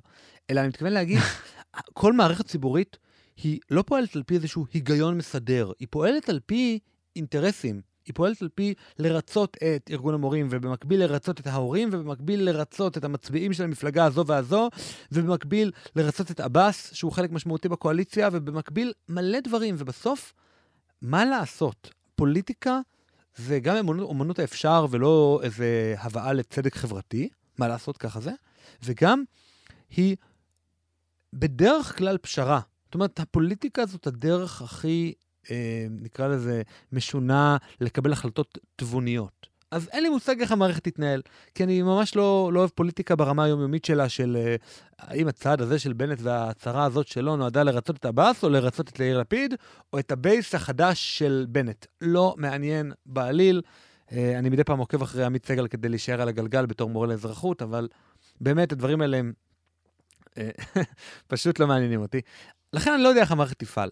אני, איך אני כמורה בדלת אמותיי אני אפעל? אם, המערכ... אם הבית ספר יהיה פתוח, אני אלמד, ואני אנסה ללמד בצורה הכי טובה שאני יכול, ואני אשתדל אה, אולי אפילו להשאיר אחריי אה, שיעורים מוקלטים כאלה ואחרים, למרות שארגון המורים אה, כמובן מתנגד לדברים האלה.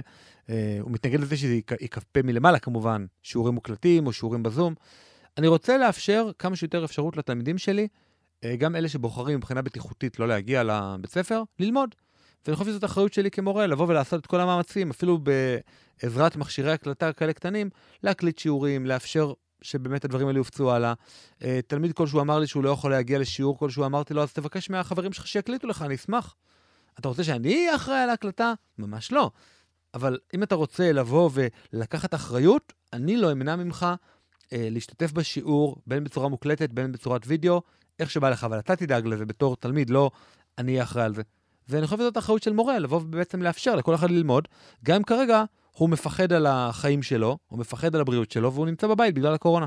אבל אם נגיד עכשיו הם יידבקו, בסדר, ויהיו ילדים שהם בגלל הקורונה יידבקו ויישארו בבית, אז זה גם סיבה לא מוצדקת, זה בעצם עניין של אחריות ממנו, שהוא צריך להשלים את החומר בגלל שהוא נדבק, או שזה בגלל שהוא נדבק מהמגפה הזאת הספציפית שכולנו מתחמקים ממנה, אז צריך לעזור לו בגלל הדבר הזה.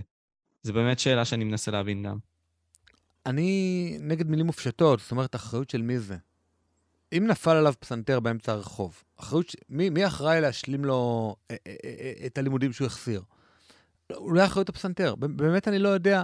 לא, אני אומר, אני מחנך את התלמידים שלי לאחריות אישית. אם המדינה תחליט mm. שאני מקבל עוד 20 שעות הוראה בשביל לבוא וללמד את התלמיד הזה עכשיו באחד על אחד, אז כמובן שאני אציית למערכת ולמעסיק שלי, ואני אעשה מה שהמעסיק שלי מבקש ממני. אבל אם המערכת תגיד לי, תהיה איתו בקשר ותנסה לעזור לו בכלים שלך, מבלי לתת עכשיו שעות אה, על שעות על שעות בגלל החלטה אישית שהוא קיבל, אז אני אעשה את זה, אבל לי יש בערך, לא יודע, מעל 200 תלמידים. נגיד שרק חמישה מהם יחליטו שהם לא מגיעים אה, ללימודים בגלל קורונה. מאיפה יהיה לי פתאום עוד אה, חמש פעמים כפול 20 שעות שבועיות שאני מלמד להשלים לחבר'ה האלה את ה... את ה... זה. אין אפשרות כזאת.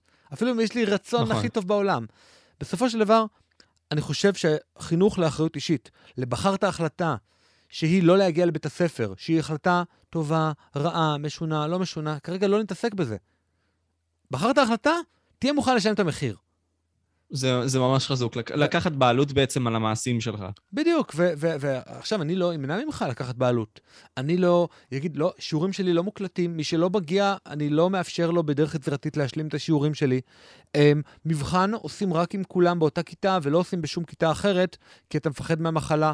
לא, תפאדל, אני אשמח שאותו תלמיד יגיע ויעשה מבחן בחדר אחר, וישמור על הבריאות שלו, ולא יפסיד את כל שנת הלימודים.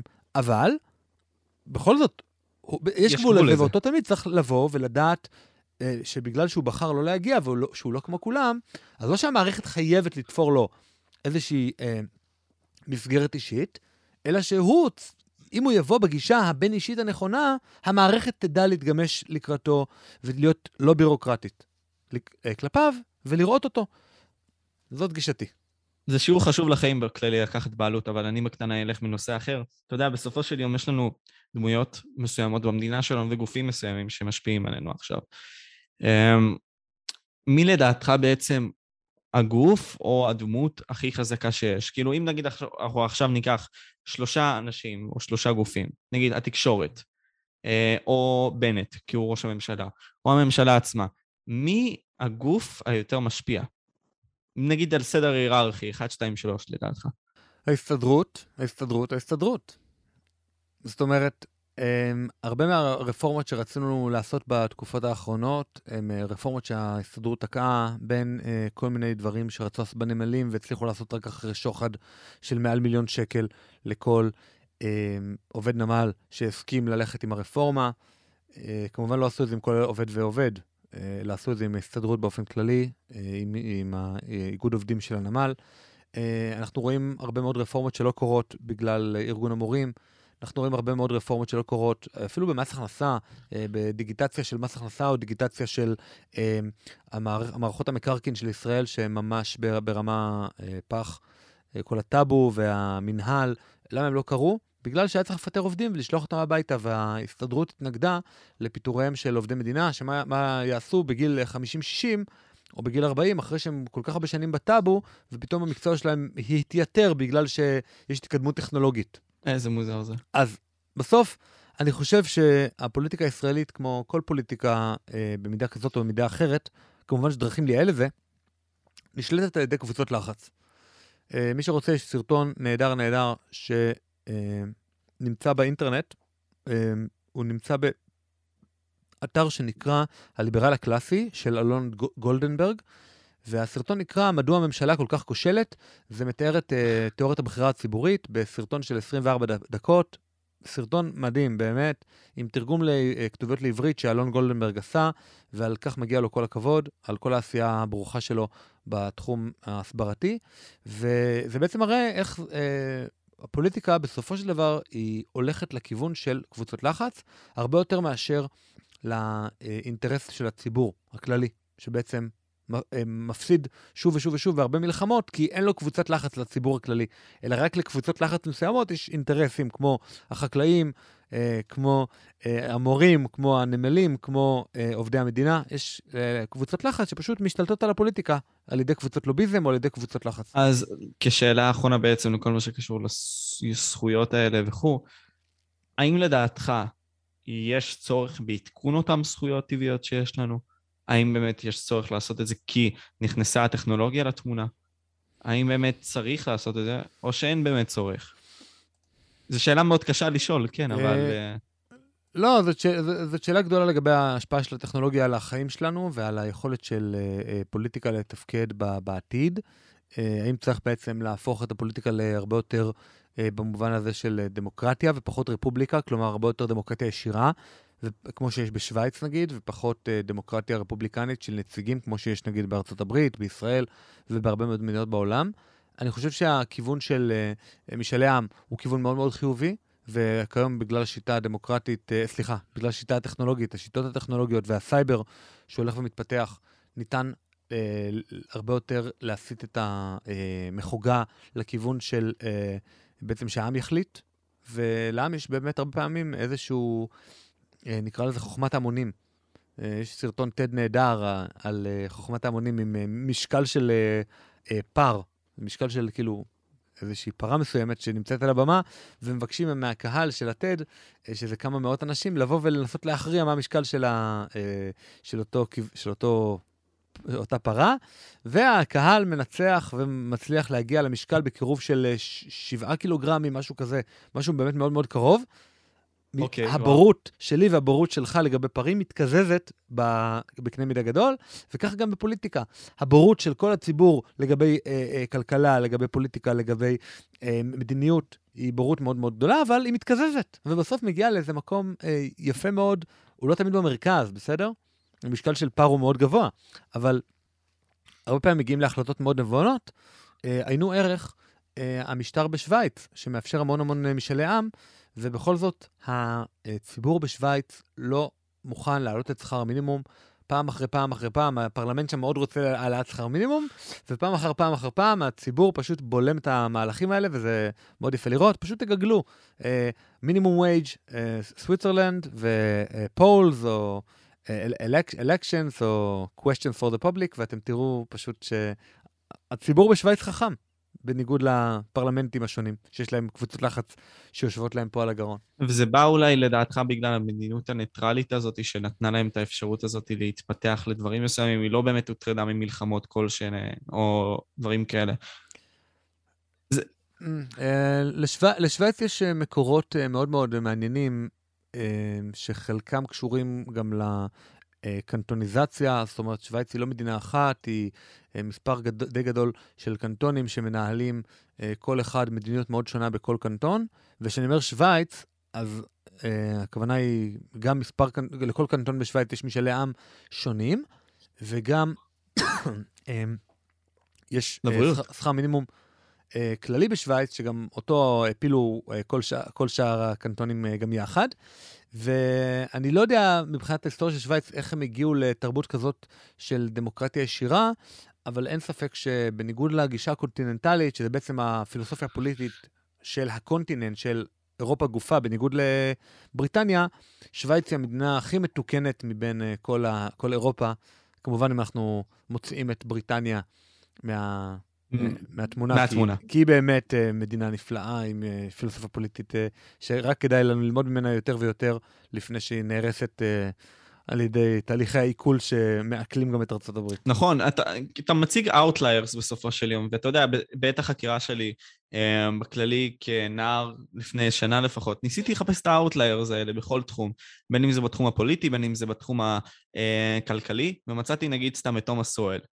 מצאתי את ג'ורדן פיטרסון ומצאתי את כאלה. עכשיו, כשמצאתי את תומאס סואל כזה, אמרתי לעצמי, אוקיי, הבן אדם הוא מאוד שונה. הוא בעצם כאור, הוא קונסרבטיב, הוא מנסה להציג גישה שאפילו נוגדת את היסוד של הגזע שלו, הגזע הכהה. והוא עושה את זה, בצ... בהרבה מאוד מהמקרים הוא עושה את זה. והוא כן. מפריח את זה גם. לא שיש להם אינטרסים לשחורים. זאת אומרת, אין להם אינטרסים שונים מאשר ללבנים. לא, ברור, ברור, אבל הקטע הוא שאנחנו תופסים את זה כמובן מאליו, שנגיד סתם, כהאור הם תומכים אחד בשני, כי הם מין סוג של, אה, עם התנועה של Black Lives Matter, אז אתה תופס את זה כמין סוג של איגוד מסוים, של קבוצה מאוחדת מסוימת. וזה למה גם הרבה מאוד מקי האור יצאו עליו, כי הוא אומר, הם אומרים כזה, למה עשית את זה? זה למה אמרתי את זה.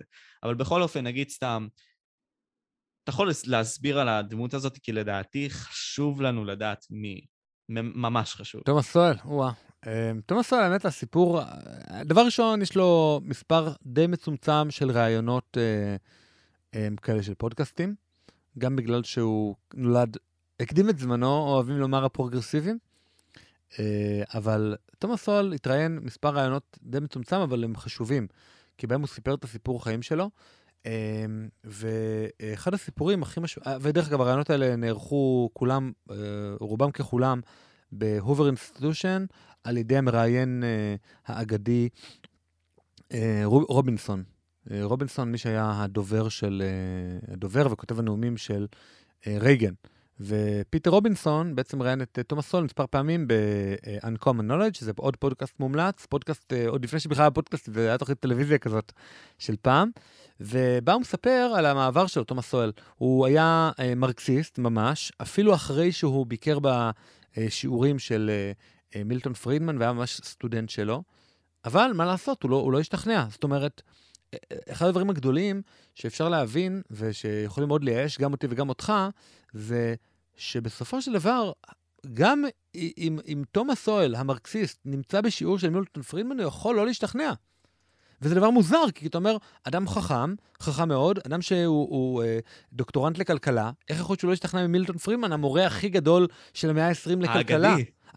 מורה אגדי, מורה אגדי בעיקר בגלל היכולת שלו להעביר את החומר המורכב ב... אה, אה, מטאפורות ברורות, בדימויים ברורים, בדברים שבאמת יורדים לרמה של האיש הממוצע. ואתה אומר, תומאס סואל האגדי, המרקסיסט אז בתקופתו, לא השתכנע מהטיעונים.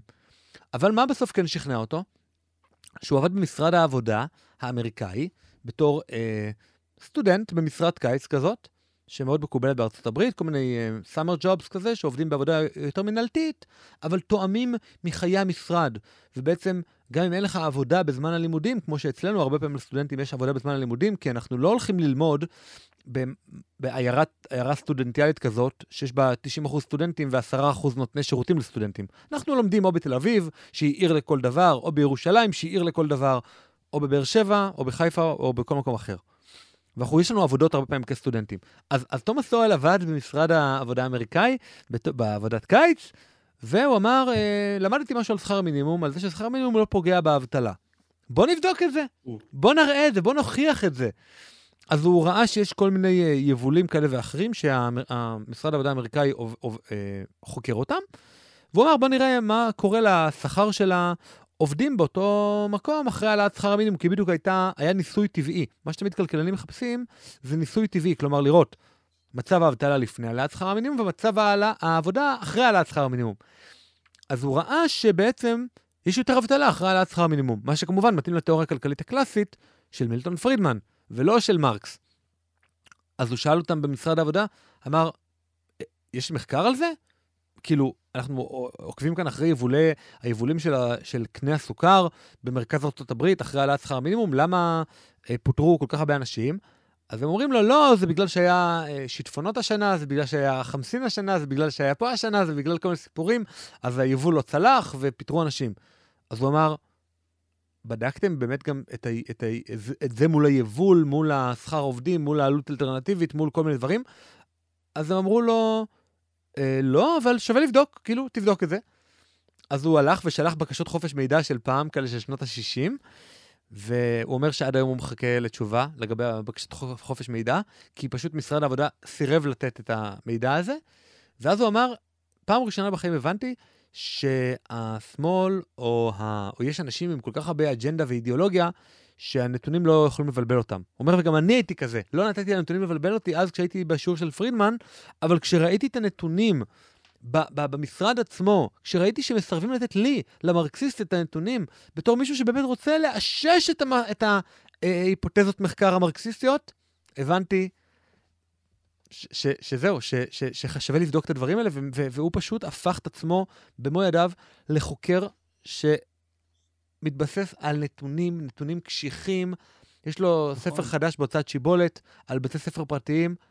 אה, שליש ממנו קריא בצורה נפלאה, ושני שליש ממנו פשוט לא קריא. נתונים על נתונים על נתונים על נתונים, שכאילו... ניסית? אתה, אתה תובע בהם. לא, זה, תשמע, זה, זה בלתי ניתן לקריאה ברמה, זה כל כך ממוסמך וכל כך מדוקדק, שהוא אומר, הנה, אלה הנתונים. בואו, חוקרים נכבדים, בואו תסתרו אותם, אני רוצה שתסתרו אותם, אני ממש רוצה להיות מרקסיסט כמו פעם. לא עובד לי, מה לעשות? אה, אבל לאדם הפשוט מהשורה, הוא נהנה מאוד משליש מהספר. מהשני שליש זה יותר לחוקרים. ואני חושב שכל אחד צריך להבין את זה, שלאדם עם פחות השכלה, אל תיגש להערות שוליים. אל תיגש לפתוח כל הערת שוליים במקור ולהשתרשר איתה, אתה לא תצליח להבין את המהלך של הספר. אולי, אולי אפילו אל תקרא את הערות שוליים שמתחת אה, יש הערות, הערות סוף, שזה הערות בסוף הספר, ויש הערות נכון. שהן תוך כדי. בסוף הדף. בדיוק, לפעמים רק ההפרעת קשב וריכוז של לבוא ולהסתכל על מה שכתוב למטה, תפריע לך. אולי עדיף שרק. תקרא את הערות המתרגם. הערות המתרגם זה נגיד מלחמת האזרחים, הכוונה מלחמת האזרחים האמריקאית שהתרחשה באמצע המאה ה-19 בין הצפון לדרום. זהו. בקטנה קונטקסט. בדיוק, רק קונטקסט, אבל כל אחד צריך לדעת את הרמה שלו, ולדעת מה לקרוא, וגם מה לא לקרוא, ואני בוחר בספרים של תומאס סואל לא לקרוא את הנתונים, כי אני לא חוקר אמריקאי שחשוף למחקר השוואתי, וזה פחות מעניין אותי, ומבחינת הניצול של הזמן שלי, אני אה, סומך על תומאס סואל גם לאור מה שאני רואה במערכת הציבורית בה אני עובד, שכמובן כשליה רבים מלתארם בשיחה הקצרה הזאת. אבל לדעתך הוא לא מוערך בגלל העניין הזה שזה מסובך עד כדי כך להבין את זה לבן אדם הפשוט, או בגלל שהוא גם לא עושה כל כך הרבה רעיונות? כי הוא לא מוערך, בוא נגיד את זה ככה, לדעתי. אה, תומאס סול הוא, כל כך מוערך לא, ש... לא, לא, לא, אני, פה אני חולק עליך חזיתית, תומאס סול לך, לך על זה, לך על זה. ה-public intellectual, מה שזה נקרא אינטלקטואל ציבורי הכי מוערך אה, בימין האמריקאי בחמישים שנים האחרונות. אה, כתבו אה, הרבה מאוד ספרים וספרי ילדים אפילו לאחרונה על, על תומאס סואל. וואו, אפילו, כן, הוצאת שיבולת, לא הוצאת שיבולת, יותר נכון, רותם סלע, המוציא לאור של הוצאת שיבולת, הוא הוציא עכשיו ספר ילדים אמריקאי, בין איזה 30-40 עמודים, משהו ממש קצר, אה, על אה, החיים של תומאס סואל ועל איך הוא הביא את עצמו מההשפטות של הרלם ל- להיות אה, מרצה בהרווארד וכו' וכו'. אה, ומי שבאמת רוצה להכיר את תומאס סואל, ככה גם קצת על ההיבט האישי שלו, על מה אכפת לו כבן אדם, לא רק כאינטלקטואל ציבורי, וגם אה, הסיפור חיים איך הוא גדל, אז יש אה, סרט אה, בין אה, 56 דקות ביוטיוב שנעשה לחיים שלו, אה, שזה תומאס סואל, common sense in senseless world, ואפשר אה, אוקיי. אתה מדבר. אפשר להיכנס לזה. יש אפילו טריילר של שתיים וחצי דקות, מי שלא מספיק סומך עלינו, יכול לצפות רק בטריילר ולראות אם זה בשבילו או לא בשבילו. והוא כתב עשרות ספרים, אה, ביניהם המבוא הכי טוב שאני מכיר על כלכלה, שזה יסודות הכלכלה, אה, גם בהוצאת סלע, אה, הוצאת, סליחה, שלם, זה יצא בעברית, ספר מעולה, זה מספר הסימניות שסימנתי בו, כפי שניתן לראות אה, הרבה, ואני מלמד בעקב, אה, איתו כלכלה בתיכוניסטים. נתתי עכשיו לתיכוניסטים שלי אה, עבודת קריאה, 50 עמודים לחופשת הסוכות, עם 17 שאלות עובדתיות, לא מה דעתם ואיך זה, זה מרגיש להם וכו' וכו', שהרבה פעמים אה, אוהבים לתת בהערכה חילופית, ונקווה שהם יק- אה, יקראו ויקבלו ציונים טובים.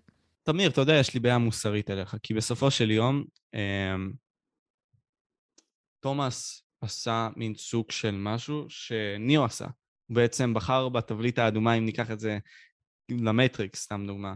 הוא בעצם לקח ללכת אחר האמת, לא משנה עד כמה היא עמוקה. הוא עשה את זה בצורה נעלה. אתה יודע, אני בתור נער, אני לא יודע עד כמה, נגיד סתם התחומי עניין שלי, שווה לי ללכת אחר האמת. כי בסופו של יום, אני מרגיש שאני אוכל כל כך להיקלע, ולא להיות מי שאני רוצה להיות בעקבות העובדה שאני הולך אחר האמת הזאת בשלב כל כך מוקדם בחיים שלי. עכשיו, זו דוגמה מסוימת, כן? כי אם נגיד אני אתחיל להגיד אותה עכשיו, יכולים לבטל אותי בצורה יותר מהירה, כי מי אני?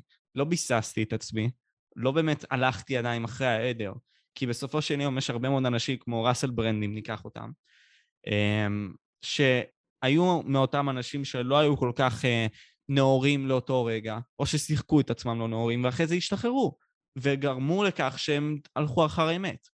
אז השאלה שלי היא כזאתי, האם, האם לדעתך צריך ישר, נגיד סתם ברגע שאתה מרגיש ללכת ישר אחרי האמת, מהרגע שאתה באמת יש לך את זה בבטן, או להחזיק את זה עד שלב שאתה באמת מבסס את עצמך, על מנת שתלך כאילו guns blazing, מה שנקרא.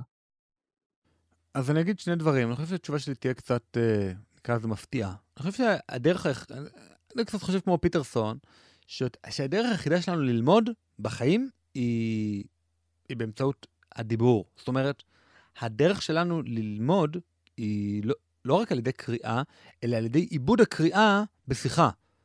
ואם אני רק אקרא ואני אהיה סגור ב- בתוך החדר שלי, ואני רק אקשיב לפודקאסטים או אקרא ספרים, או, יעשה, או יקשיב להרצאות כאלה ואחרות, מבלי לדבר, מבלי להיות בבית מדרש הזה, ולדבר עם אנשים אחרים על הדעות שלי, אני אלמד פחות.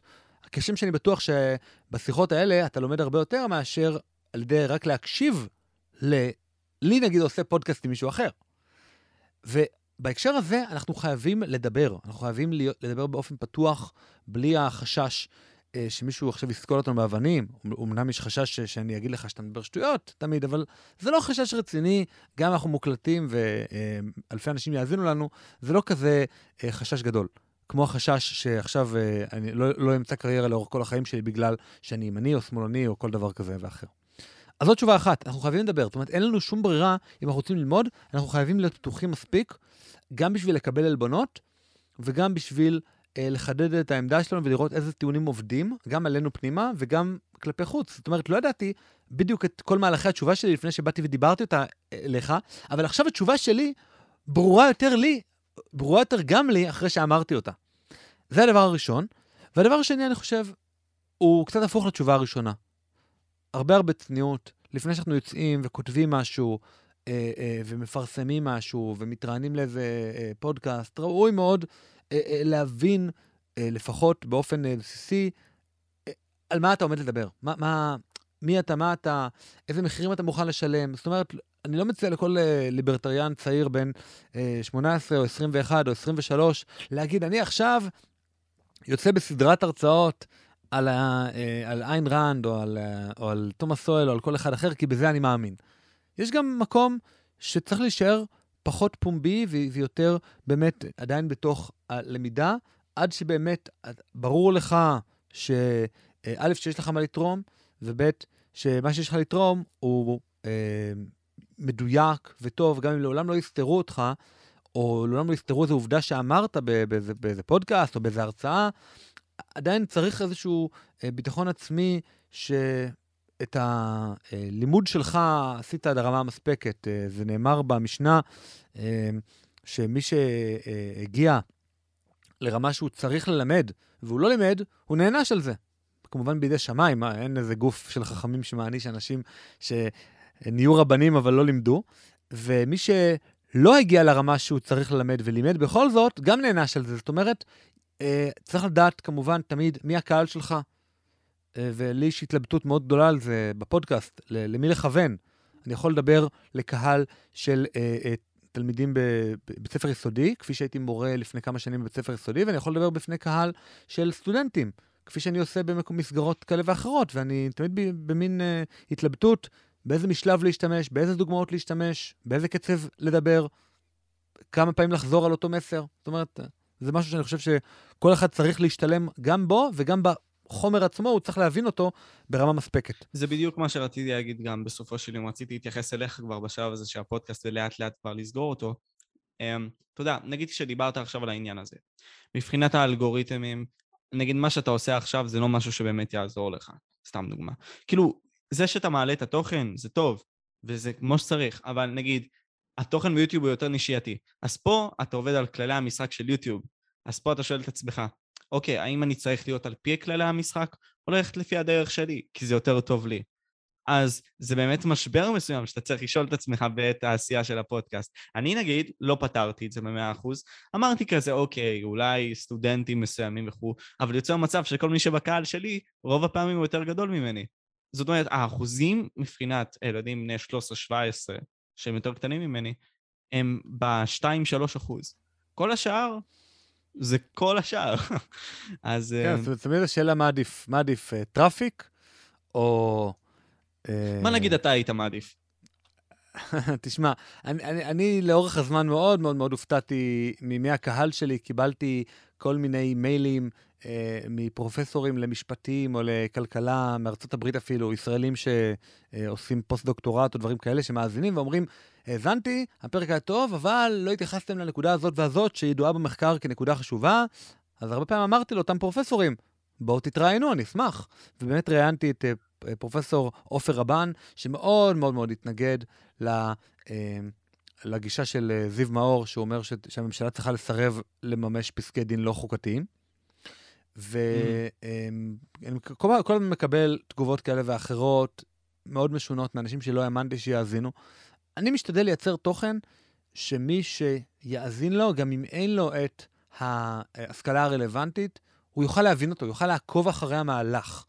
שזה בסוף המטרה. מצד אחד, לעקוב אחרי המהלך, ומצד שני, שהתוכן יהיה ברמה, משהו, תוכן ששווה להאזין לו, גם עוד, נגיד, 10 שנים, 15 שנים. אני לא רוצה לעשות תוכן שהוא רלוונטי רק לחודש, חודשיים קדימה.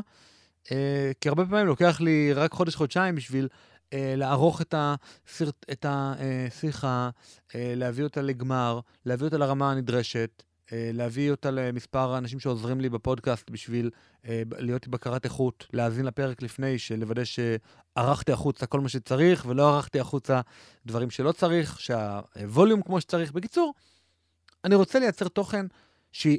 שהוא בבירור יהיה רלוונטי עוד 10 ו-15 ואולי אפילו עוד 40 ו-50 שנים.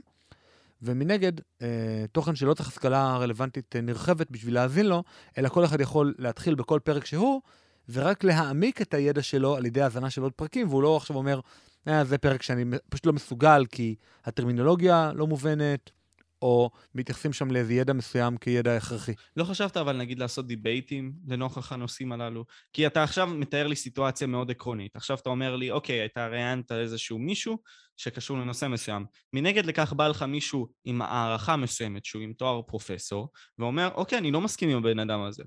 אז למה אתה פשוט לא יכול, נגיד סתם, כן לנהל את השיח עם הבחור? אני סתם שואל פשוט כי זה מעניין אותי, אני רוצה גם לקחת את זה בערוץ שלי לדיבייטים, בסופו של יום, שאני אנסה לנהל אותם. במידה וטיפה יהיה לי שכל, כן? אבל בסופו של יום להביא אותם לשיח שינגיש בין אותם דברים שהם מתחלקים עליהם, כדי לצאת עם תובנה מסוימת יותר איכותית בסופו של יום, לצופה. תראה, ב... כמו שאמרתי לגבי ההבדל בין תוכן לבין הדרך העברה שלו, אז ככה גם בדיבייטים. בדיבייט יש כמה תפקידים. יש תפקיד של מישהו דן, או מי שמנסה לנצח בדיבייט, ויש את התפקיד של המנהל של דיבייט, שהוא צריך יותר להיות בן אדם שיודע פשוט לשקף, ולהיות עם שעון על היד, ולהגיד, עצרנו בשלב הזה כי אנחנו חייבים להמשיך הלאה, או כי אלה הכללים. זאת אומרת, בכל דבר כזה יש תפקיד, והבן אדם הזה שהוא מנהל דיבייט, הוא לא צריך, אה, אה, לא הרבה השכלה רלוונטית, או דברים בסגנון הזה, הוא פשוט צריך להיות אדם שיודע לשקף טוב, ואדם שיודע לה, להקשיב טוב לאנשים. אה, אם אני רוצה להיות מנהל דיבייטים, אני כל הזמן מנהל דיבייטים בכיתה שלי, נגיד, אה, לא דיבייטים מסודרים, אבל אם אחד התלמידים אומר איזשהו, איזושהי אמירה אה, חשובה, שחשוב להתווכח לגביה, אז אני משקף אותה ומבקש מתלמידים אחרים להגיב. אני בעצמי השתתפתי בכמה דיבייטים בתור מנהל דיבייטים וכאלה, וזה מאוד נחמד. האם אני עושה דיבייטים מול אנשים אחרים? עשיתי אה, פה ושם, במהלך השנתיים האחרונות אה, דיבייטים מול כל מיני חבר'ה אה, כאלה ואחרים מהשמאל. היה נחמד. אני חייב לומר. אה, היה שווה את זה? בסוף... היה שווה את זה, כן, בעיקר כי תמיד האמירה היא, אה, אם אתה כזה משכיל וזה, אז איך אתה עדיין ימני? אמר, לי, אמר לי את זה אה, איזה איש אחד מהמפלגה, אני לא זוכר פשוט את שמו, קצת מביך אותו, הוא היה ראש המועצה... מאיזה מפלגה? הוא היה ראש המטה לביטחון לאומי, mm. או סגן ראש המל"ל. ועשיתי איתו דיבייט, והוא לאורך כל הדיבייט אומר לי, למה קוראים לו ערן עציון? וגיגלתי עכשיו, אני עוד עובד ודה. ולאורך כל הדיבייט, שאני חושב שהוא עדיין מוקלט, הוא אמר לי, שנייה, אם אתה כזה משכיל, למה אתה אה, נותן את ההשכלה ואת, ואת התחמושת הזאת לביבי? אמרתי לו, זה לא ביבי, זה פשוט עקרון שנקרא שלטון החוק, הוא לא רלוונטי והוא לא קשור דווקא לביבי, והעקרון הזה, אני מקווה שיהיה איתנו גם אחרי שביבי אה, ילך, והוא היה איתנו עוד הרבה הרבה קודם מהימים של ג'ון פלדן, או מונטסקיו, או ג'ון לוק, אה, והייק וכו' וכו'. זאת אומרת, העיקרון הזה לא התחיל עם ביבי, ופשוט אה, תיק 4000 הוא תיק אה, מכל בחינה שהיא מנוגד לעקרון שלטון החוק, ואני יכול להסביר את זה, אבל עשיתי על זה פרק בפודקאסט שלי, על עקרון שלטון החוק על פי הייק, והמאזינים שלנו מוזמנים להאזין לו.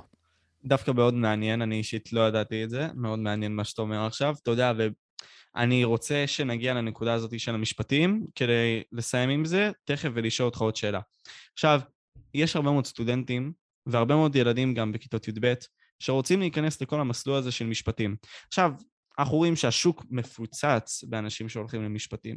אפשר להגיד, כן? אני, אני, אתה יכול להסכים איתי? כן.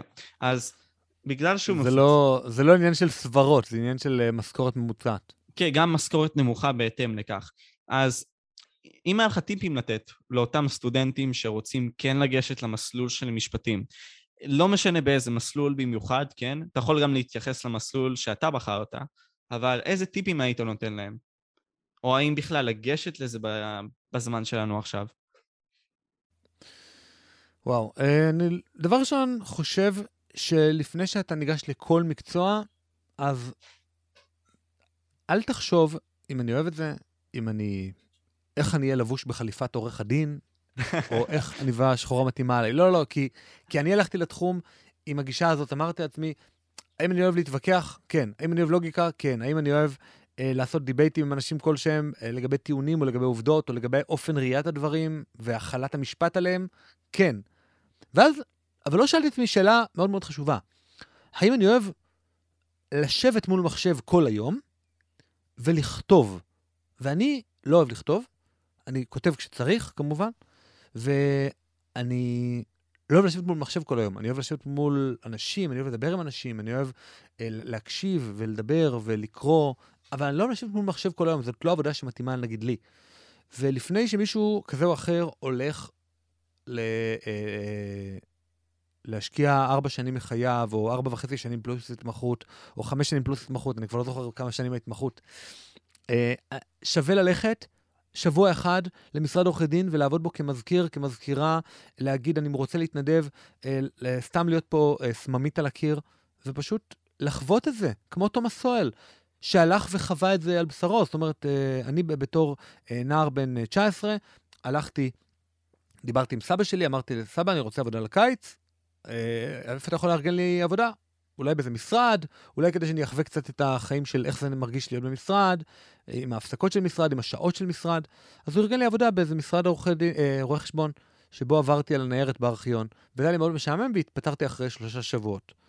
ולא למדתי את הלקח מאותו גיל 19, והמשכתי לתחום המשפטים, שהוא תחום שאני מאוד אוהב, אבל הוא תחום שלא מתאים לי כעבודה עיקרית שרק אותה אני עושה. אני עובד במשפטים אה, אה, בזמן הפנוי שלי, בזמני אחר הצהריים, אבל אני לא משקיע יותר משעתיים-שלוש ביום לעבודת המשפטים. אני יועץ משפט, משפטי של כמה חברות, אבל זה, זה לא תחום שמתאים לי. והייתי מציע לכל אחד שמשקיע את, את החיים שלו בלימודי משפטים, או את אותם חמש שנים, הלימודים יכולים להיות נהדרים, ויכולים להיות מאוד מעניינים כמו שהם היו מעניינים בשבילי, אבל ברגע שדרכתי במשרד עורכי הדין הראשון שבו עבדתי, אמרתי לעצמי, זה לא בדיוק מה שדמיינתי, זה לא בדיוק סוג העבודה שמתאים לי. מעניין. אמנם אני טוב בו, אבל הוא לא, הוא, הוא לא ממלא אותי. וככה גם אני ממליץ לשומעי לקחך, ללכת ולנסות את הדברים שאותם אה, הם רוצים להשקיע בהם אה, שנים, חודשים. שווה, שווה פשוט אה, לעשות בדיקה כזאת. בדיקה שלא עולה כמעט, הרבה, אה, כמעט שום כסף, אה, חוץ מאשר פשוט להשקיע קצת איזה שבוע, שבועיים בלעבוד במשרד כלשהו. אה, אחד החבר'ה שהתקשר אליי אה, בזמנו, אה, לפני כשנה, להתייעץ איתי אם ללכת ללמוד משפטים או לא, אמרתי לו, אתה יודע מה? אני צריך עכשיו לראיין מישהו על שכר מינימום, אני רוצה שתוציא לי מסמך מסודר של 600 מילים על שכר מינימום בישראל, מה ההגבלות שלו, מה התכולה שלו וכו' וכו', אני כתבתי לו רשימת שאלות, ואני מוכן לשלם לך על זה 500 שקל, שזה הרבה מאוד כסף. עכשיו, לכתוב 600 מילים, שזה כנראה לוקח שעתיים-שלוש. אז ראיתי שהוא דחה ודחה, הוא, הוא כאילו דחה את המשימה ודחה את המשימה. ואז אמרתי לו, תקשיב, אם אתה לא אוהב את זה, ואתה דוחה את המשימה, אין לך שום עתיד בתחום עריכת הדין, כי אתה דוחה את זה בגלל שלא בא לך על לכתוב, וזה פשוט לא המקצוע בשבילך. אם, אם זה המקצוע שלך, אז אתה או אוהב לכתוב, או סבבה עם לכתוב, או מוכן אה, להשלים עם זה, לקבל... אתה מוכן להתפשר עם כן, זה. כן, אתה מוכן. מישהו שבן נוער שלא מוכן לקבל על עבודה מול מחשב 120 שקל לשעה, או 200 שקל לשעה, בעיניי הוא פשוט לא מתאים למקצוע, ותבחנו את עצמכם. תגידו, אני עכשיו כותב חיבור של אה, שני עמודים על משהו משפטים שמעניין אותי. לא קורא, כותב. חשוב מאוד, חשוב מאוד, ועם זאת, מגיעה השאלה הגדולה של מה השיעור הכי גדול שלמדת בחיים שלך? אה, וואה, לא יודע, שאלה אה, כללית. לא יודע, אה, מותר לעשות בפודקאסט שלך פס? זאת אומרת, להגיד לך, שאלה הבאה בבקשה. לא יודע. שאלה הבאה? אני לא אוהב, אמרתי לך, אני לא אוהב מילים מופשטות. אני באמת רוצה להתעמק איתך, להבין אותך יותר. אני לא אוהב מילים מופשטות. זה באמת מעניין מה שאתה אומר. אני לא אוהב מילים מופשטות, אז אני לא... יש שאלות שהן כל כך מופשטות שאני לא... כאילו, לא מתחבר אליהן, אז אני לא, לא יודע לענות עליהן. אין לך תבונה מסוימת שבאמת מעצבת אותך בחיים האלה ונותנת לך איזשהו עמוד תווך מסוים שאתה הולך דרכו? זה גם, זה גם אפשרות כלשהי, אתה יודע. ברור שיש, אבל זה לא משהו שאני יודע להגדיר במילים מופשטות. אני ממש מנסה אה, כל תחום שבו אנשים... אתה יודע מה, הנה, אני אגיד לך משהו קטן, אבל הוא לא עונה על השאלה שלך, זאת אומרת, כשמישהו מדבר איתי מילים מופשטות אה, מדי, אז אני שואל אותו למה אתה בדיוק מתכוון, או כן. איך זה בא לידי ביטוי, או תן דוגמה, ואם הוא לא יודע, אז זאת אומרת שהוא בעצמו לא יודע מה הוא מדבר, ו... לא, אני פשוט מעביר הלאה, כאילו, אני פשוט לא אוהב דברים מופשטים. אה, וזה, אני חושב, אחד הדברים אולי החשובים, לנסות שהעולם ידע שלך יהיה מבוסס על עובדות, על דוגמאות, על דברים קונקרטיים, ולא על מילים גדולות כמו צדק חברתי. בוא נפרוט מה זה צדק חברתי בשפה יומיומית. אם נצליח, יופי, אני מוכן לנסות לממש את זה, או לא לממש את זה, על בסיס המימוש של אותן מילים גדולות לשפה המעשית. ואם אפילו לא מצליחים לממש את זה לשפה מעשית, אז זה נכשל עוד בשלב התכנון. אז לפחות להתמקצע במשהו ובאמת להבין מה אתה אומר, אם אתה באמת אומר אותו בביטחון מסוים. זה בערך מה שאתה מנסה להגיד, וגם בצורה פשוטה להציג את זה לאנשים. אולי, לא יודע, לא מספיק הבנתי. באמת. וואי, תשמע, היה לי התענוג באמת איתך לדבר.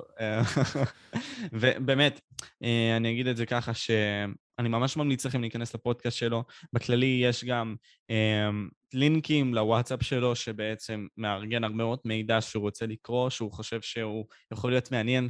לא, אבל הוא בעצם מציג לכם, וזה באמת יכול לעניין אותנו הצופים. אה, בנוסף לכך, יש גם טלגרם, אה, ואם אתם מעוניינים פשוט להצטרף לתוכן של על משמעות, או פשוט לעקוב אחרי אה, עורך דין תמיר, תמיר דורטל, אתם יכולים לעשות את זה, ובשמחה. לי באמת היה תענוג, מקווה שגם לך, תמיר. באמת נהנית מזה. גם לי. תמיד לומדים, אני, כמו שאמרתי מקודם, תמיד לומדים, מ, אפילו מלדבר לומדים. זאת אומרת, עצם העיסוק עם בן אדם אחר ששואל שאלות ועונה ומחדד, זה דבר שתמיד uh, מחדד את המחשבה, וזה בסוף uh, זכות לבוא ולחדד את המחשבה שלי, uh, כדי שבפעם הבאה אני יותר חד, יותר ממוקד, וידע יותר טוב uh, את הדברים שאני רוצה לומר ואת אופן הטיעון שלהם. אז uh, תודה. צריך לשמור על תרבות השיח, ובסופו של דבר לקדם אותו בסופו של יום. זה, נכון, זה, על, על זה אני מסכים. זה, זה למה אנחנו מקדמים את מה שאנחנו מקדמים עכשיו, אז... יאללה כן. מכבי. אה, יאללה מכבי. אני, את האמת, אני, אני, אני תמיד... אני אוהד הפועל, אבל בסדר, הפועל באר שבע. לא נורא. אני וויטוק פודקאסט משה, אני הייתי עם עורך דין תמיר דורטל, על משמעות, וזהו. יאללה, חברים, תעקבו אחרי שנינו, לייק, תגובה, ונדבר בהמשך.